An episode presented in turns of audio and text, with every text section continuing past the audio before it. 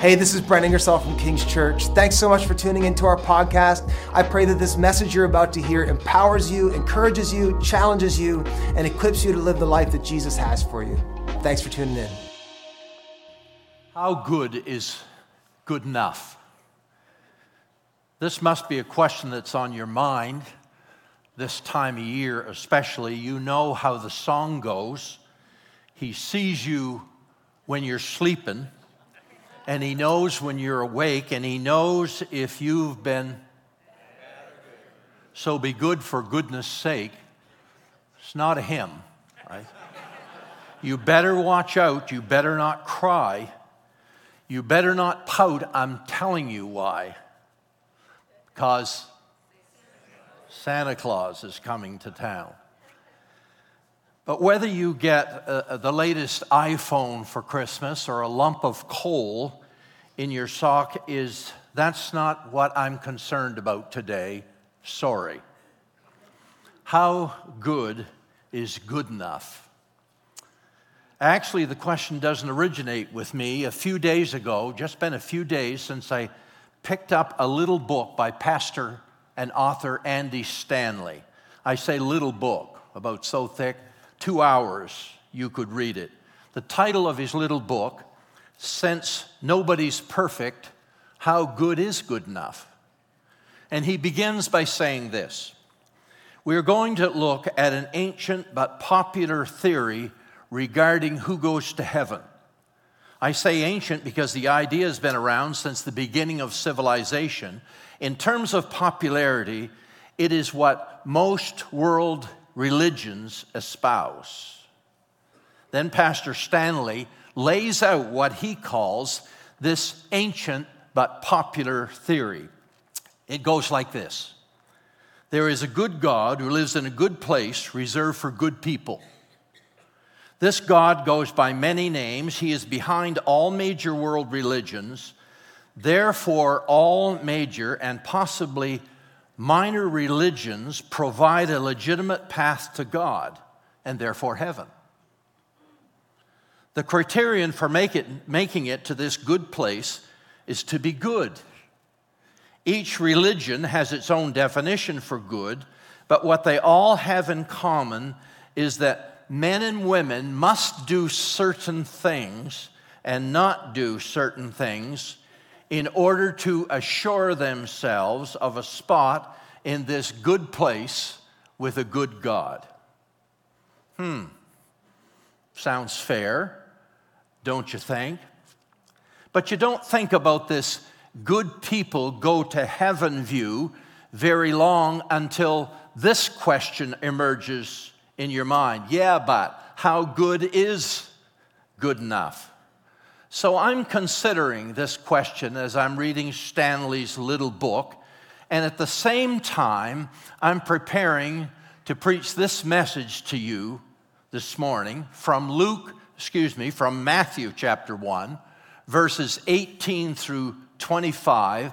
So let's go there. We'll look at this scripture in a little more detail in a few minutes, but let's read it all together. I'll read out loud. You follow along please. It's the familiar Christmas story.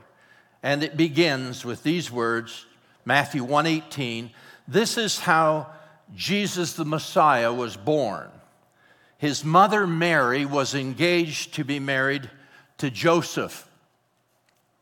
Junior church pastor was reading this story to his students when a little guy in the back row when had his hand up and, and said, uh, teacher, what, what happened, what happened to Verge?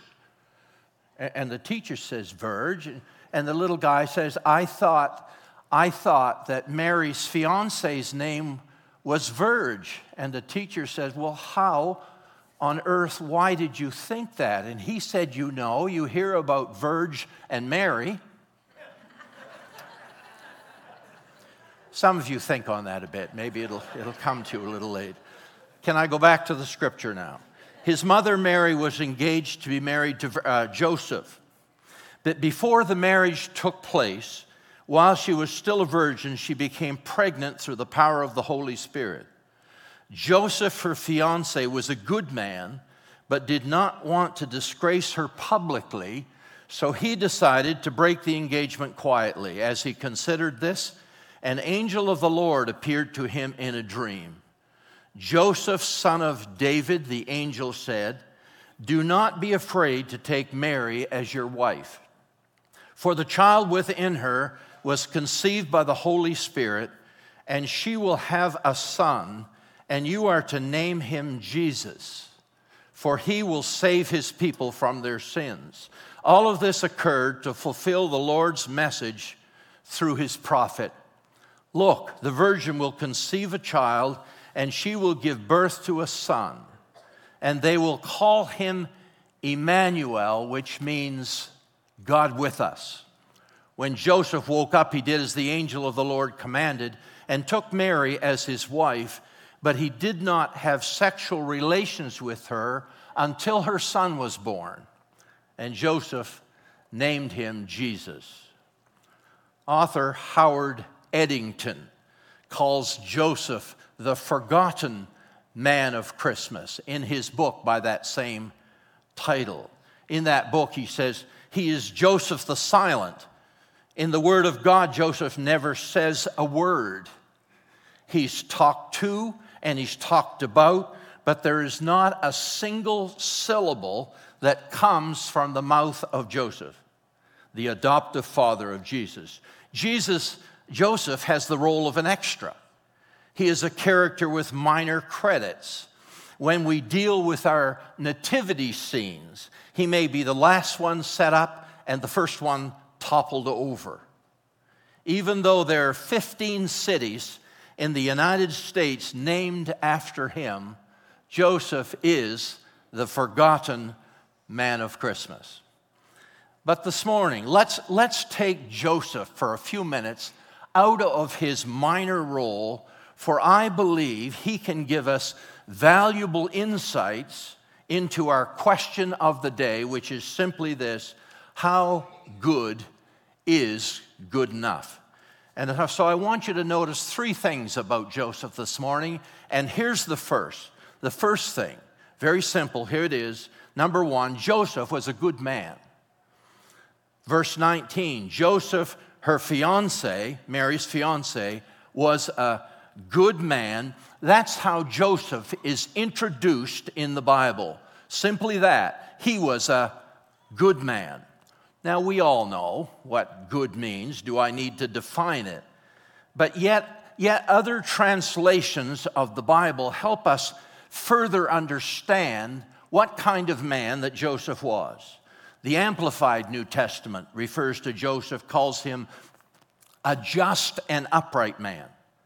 Another translation refers to him as a man of stern principle.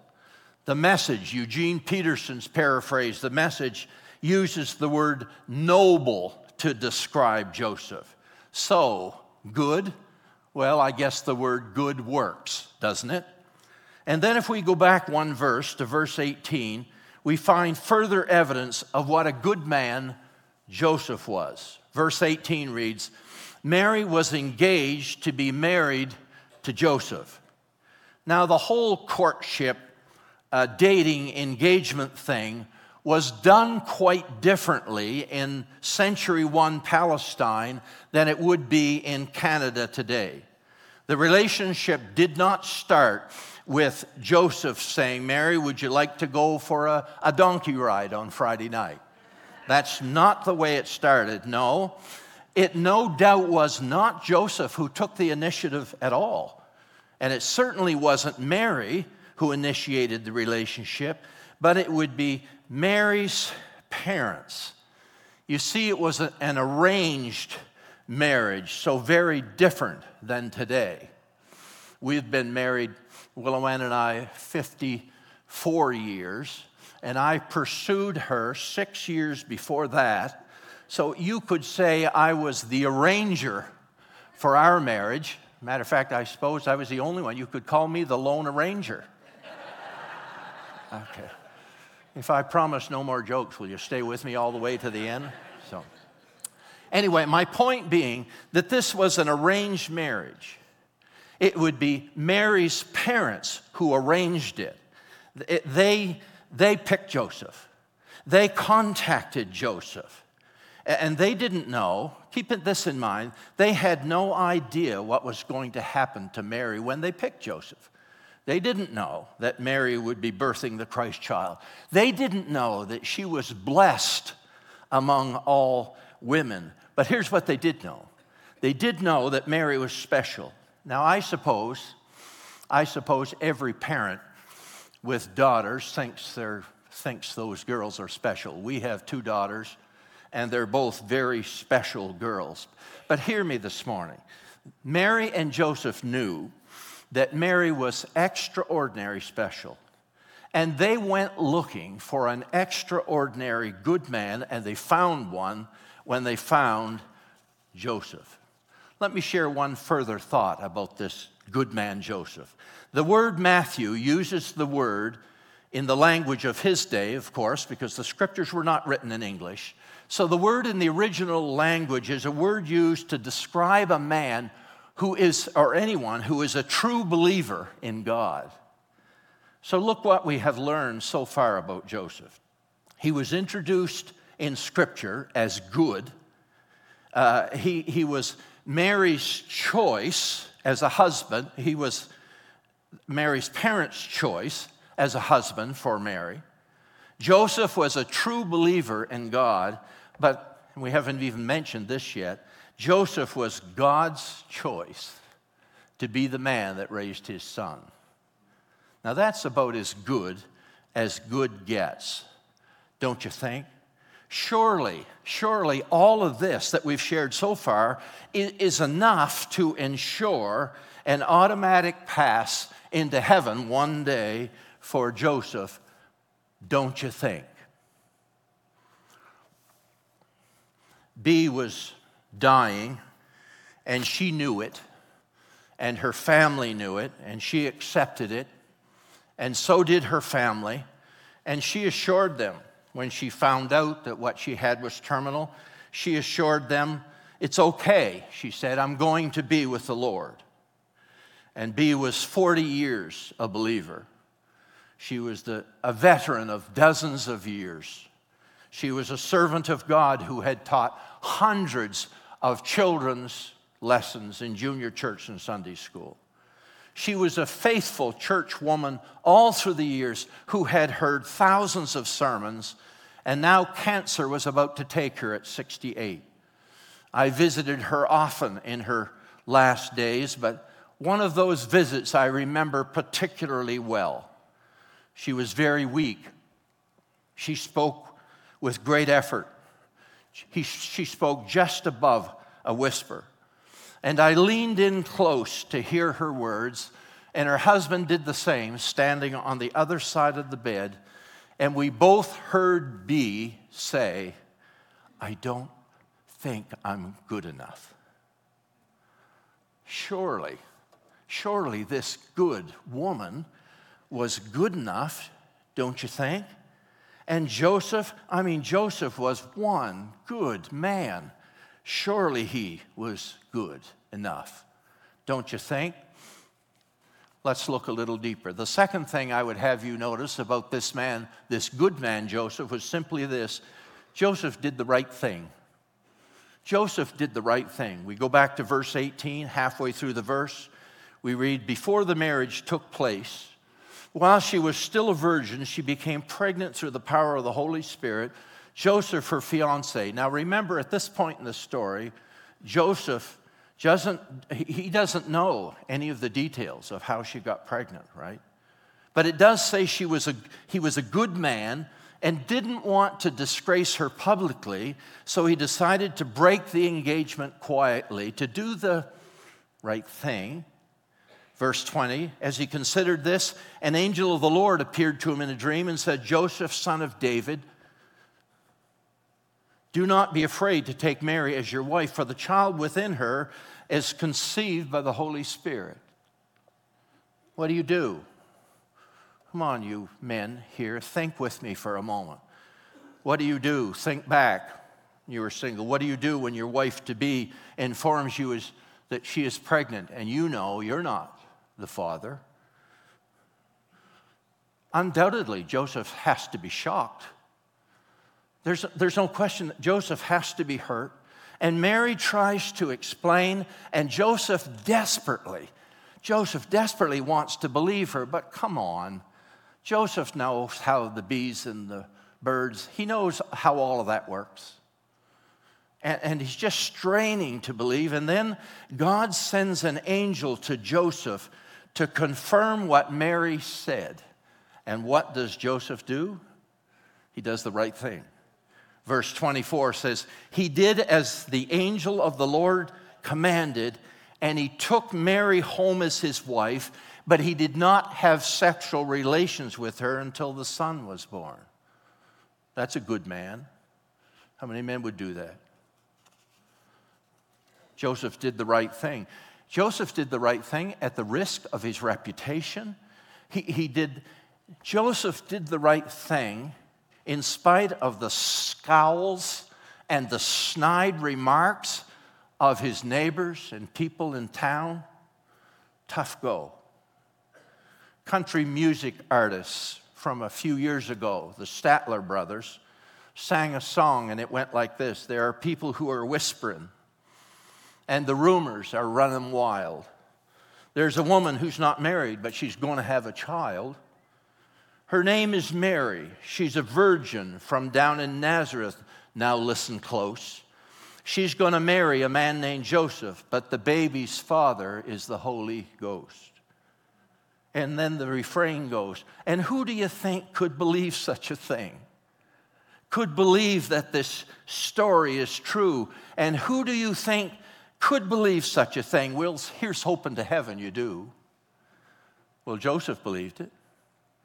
Joseph believed it, and Joseph did the right thing. Joseph did the right thing regardless of possible outcomes.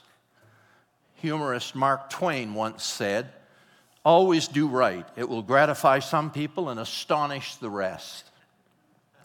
Now, jo- Joseph, this Joseph, he didn't just do the right thing once, he did the right thing over and over.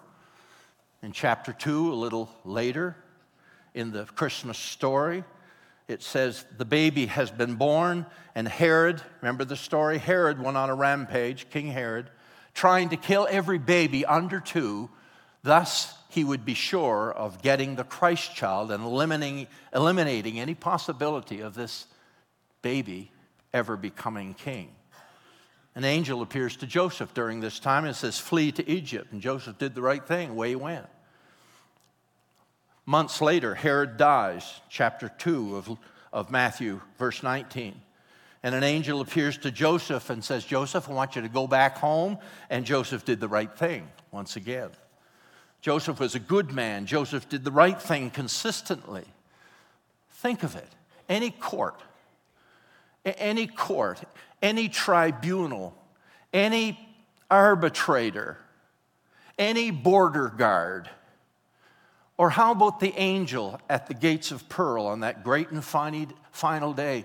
Wouldn't any of them look at Joseph's record and stamp his passport and say, Joseph, you made it. You're in, you good man, you? And how about the, think about it, how about the court of public opinion?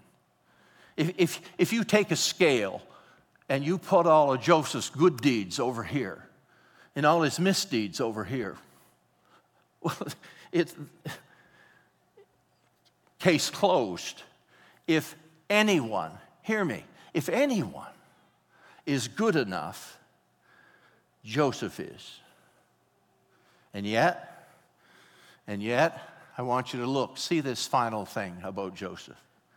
Joseph realized, as good as he was, Joseph realized that good is not good enough. Verse 20 Back to the passage again. And as he considered this, an angel of the Lord appeared to him in a dream. Joseph, son of David, the angel said, Do not be afraid to take Mary as your wife, for the child within her is conceived by the Holy Spirit. And she will have a son, and you are to name him Jesus, for he will save his people from their sins. And that's the moment That's the moment that Joseph realized that he wasn't good enough. Maybe you didn't catch it, did you? Look with me again. The angel says to Joseph, Joseph, you, you, Joseph, you are to name him Jesus. And, and, the word Jesus simply means the Lord saves. And the angel goes on and says, for, for he will save his people from their sins. Isn't the message clear? And, and, and he's saying, and you, Joseph, you are one of his people, and Jesus, Joseph, will save you from your sins. And that's the moment that Joseph realized that, that good, no matter how good, isn't good enough. Joseph realized at that moment that he too, he too needed a Savior. Verse 24 says, When Joseph woke up, he did as the angel of the Lord commanded, and he took Mary as his wife, but he did not have sexual relations with her until her son was born and the last words are, and Joseph named him Jesus. Can you picture it? Jesus, Jesus holding that precious little infant, Jesus, and speaking his name.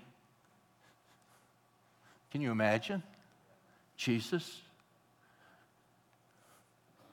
Jesus, Savior of the world. Jesus, my Savior, Jesus. How good? How good is good enough?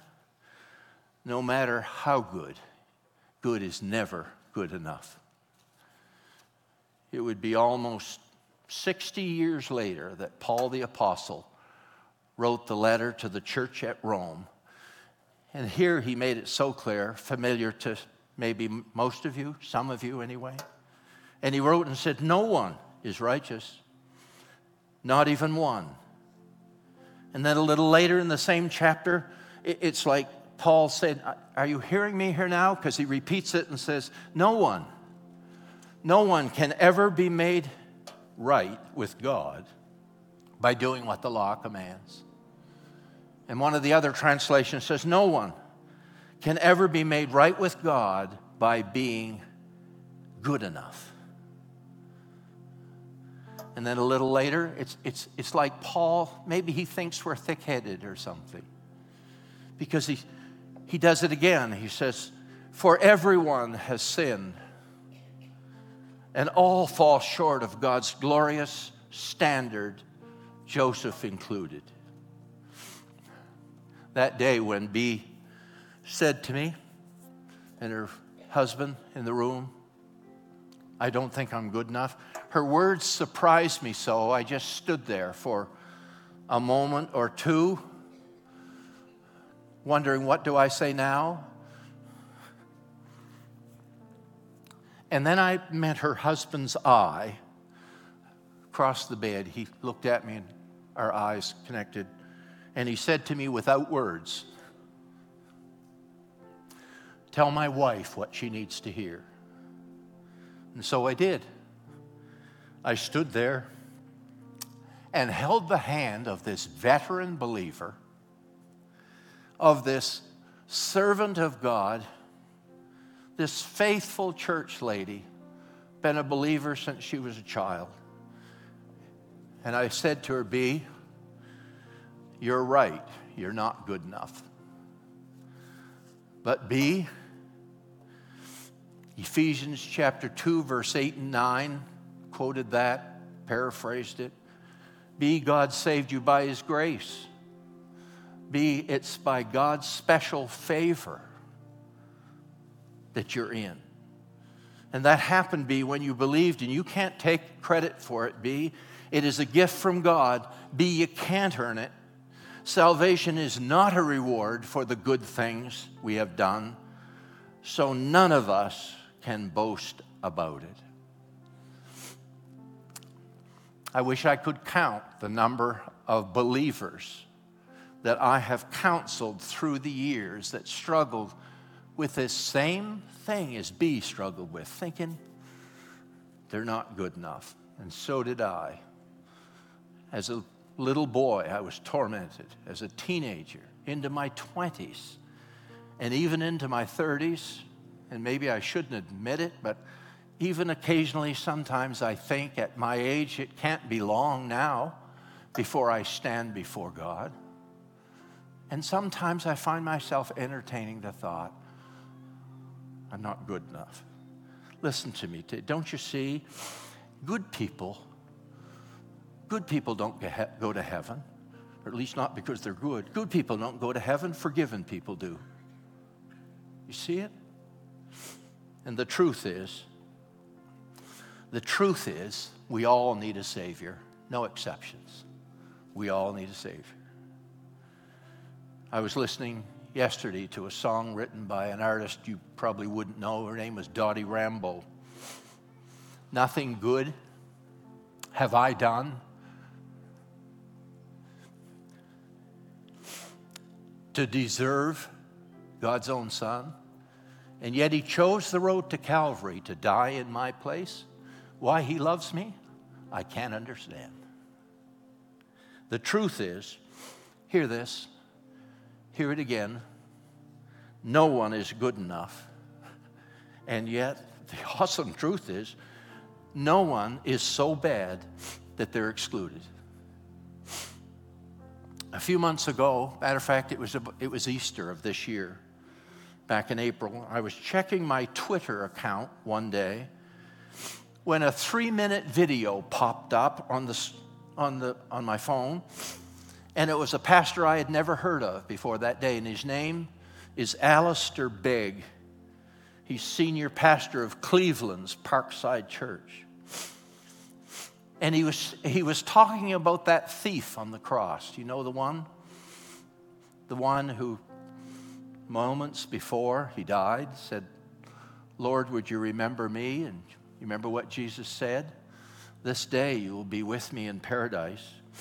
This man was not a good man. That man was absolutely getting what he deserved a life of crime. He was probably as bad as it gets. And I'll try to tell you like Pastor Begg tells it. He says, he says I, I can't wait to find that thief one day because I want to ask him, How did that work out for you? I mean, one minute you were cussing Jesus, this Jesus out with your friend, and you were never in a Bible study. You never got baptized. You don't, you don't know a thing about church membership, and yet you made it. You made it. How did you make it? That's what the angel must have said. What are you doing here? And the thief says, I, I don't know. What do you mean you don't know? And he responded and simply said, Because I don't know. Well, well uh, uh, and then the angel says, Excuse me, I'm going to go get my supervisor. So he goes and gets his supervisor, and the supervisor comes in and says to this redeemed thief, I have just a few questions for you. And the first one is this Are you clear on the doctrine of justification by faith? And the guy says, I never heard of it in my life. And he says, Well, let's talk about the doctrine of Scripture. Are you, are you clear on the inerrancy of, this, of the Scripture? And the poor guy's just staring. And in frustration, the angel asks, On what basis are you here? And he said,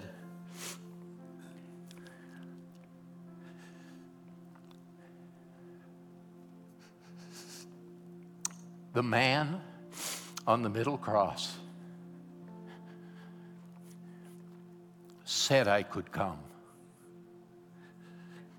And he said Joseph could come.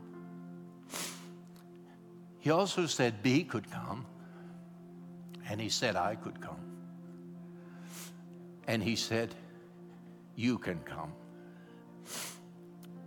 Praise you, Father. What a great God you are. There's a prayer on the screen behind me. I expect for most of you, it ought to be a prayer of gratitude to God.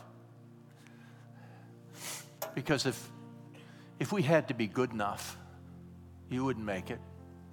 I wouldn't make it. Wouldn't be anybody ever make it. But it's a gift. We'll celebrate the greatest gift of Christmas. So, for most of you, perhaps this prayer is simply a prayer of gratitude. But there's some of you in this room or at one of our locations or online.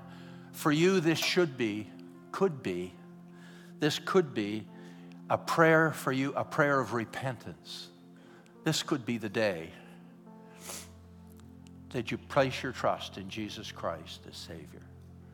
So you see the prayer before you? I invite you to pray it with me now out loud. And if, if this is your day, there'll be the prayer teams here at the front and in our locations. Or if you make a decision today that this is your day to commit your life to Christ, message us and let us know, would you? Want to pray it with me out loud together? Father, thank you for providing a way for all of us. I realize if it depended on my goodness, I would be separated from you forever. That is what I deserve. Thank you for sending Jesus to die for my sins. I place my faith in him as my Savior. Thank you for sending him to die in my place.